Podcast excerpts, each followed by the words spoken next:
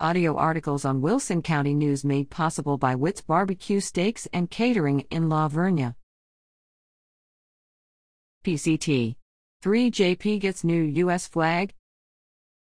Wilson County PCT 3 Justice of the Peace Connie Terry, second from left, receives a new U.S. flag April 26 from Daryl Labus, L.R., Kristen Labus, Nathan Labus, and Lester Moczygemba of the Catholic Life Insurance Branch Office in Poth.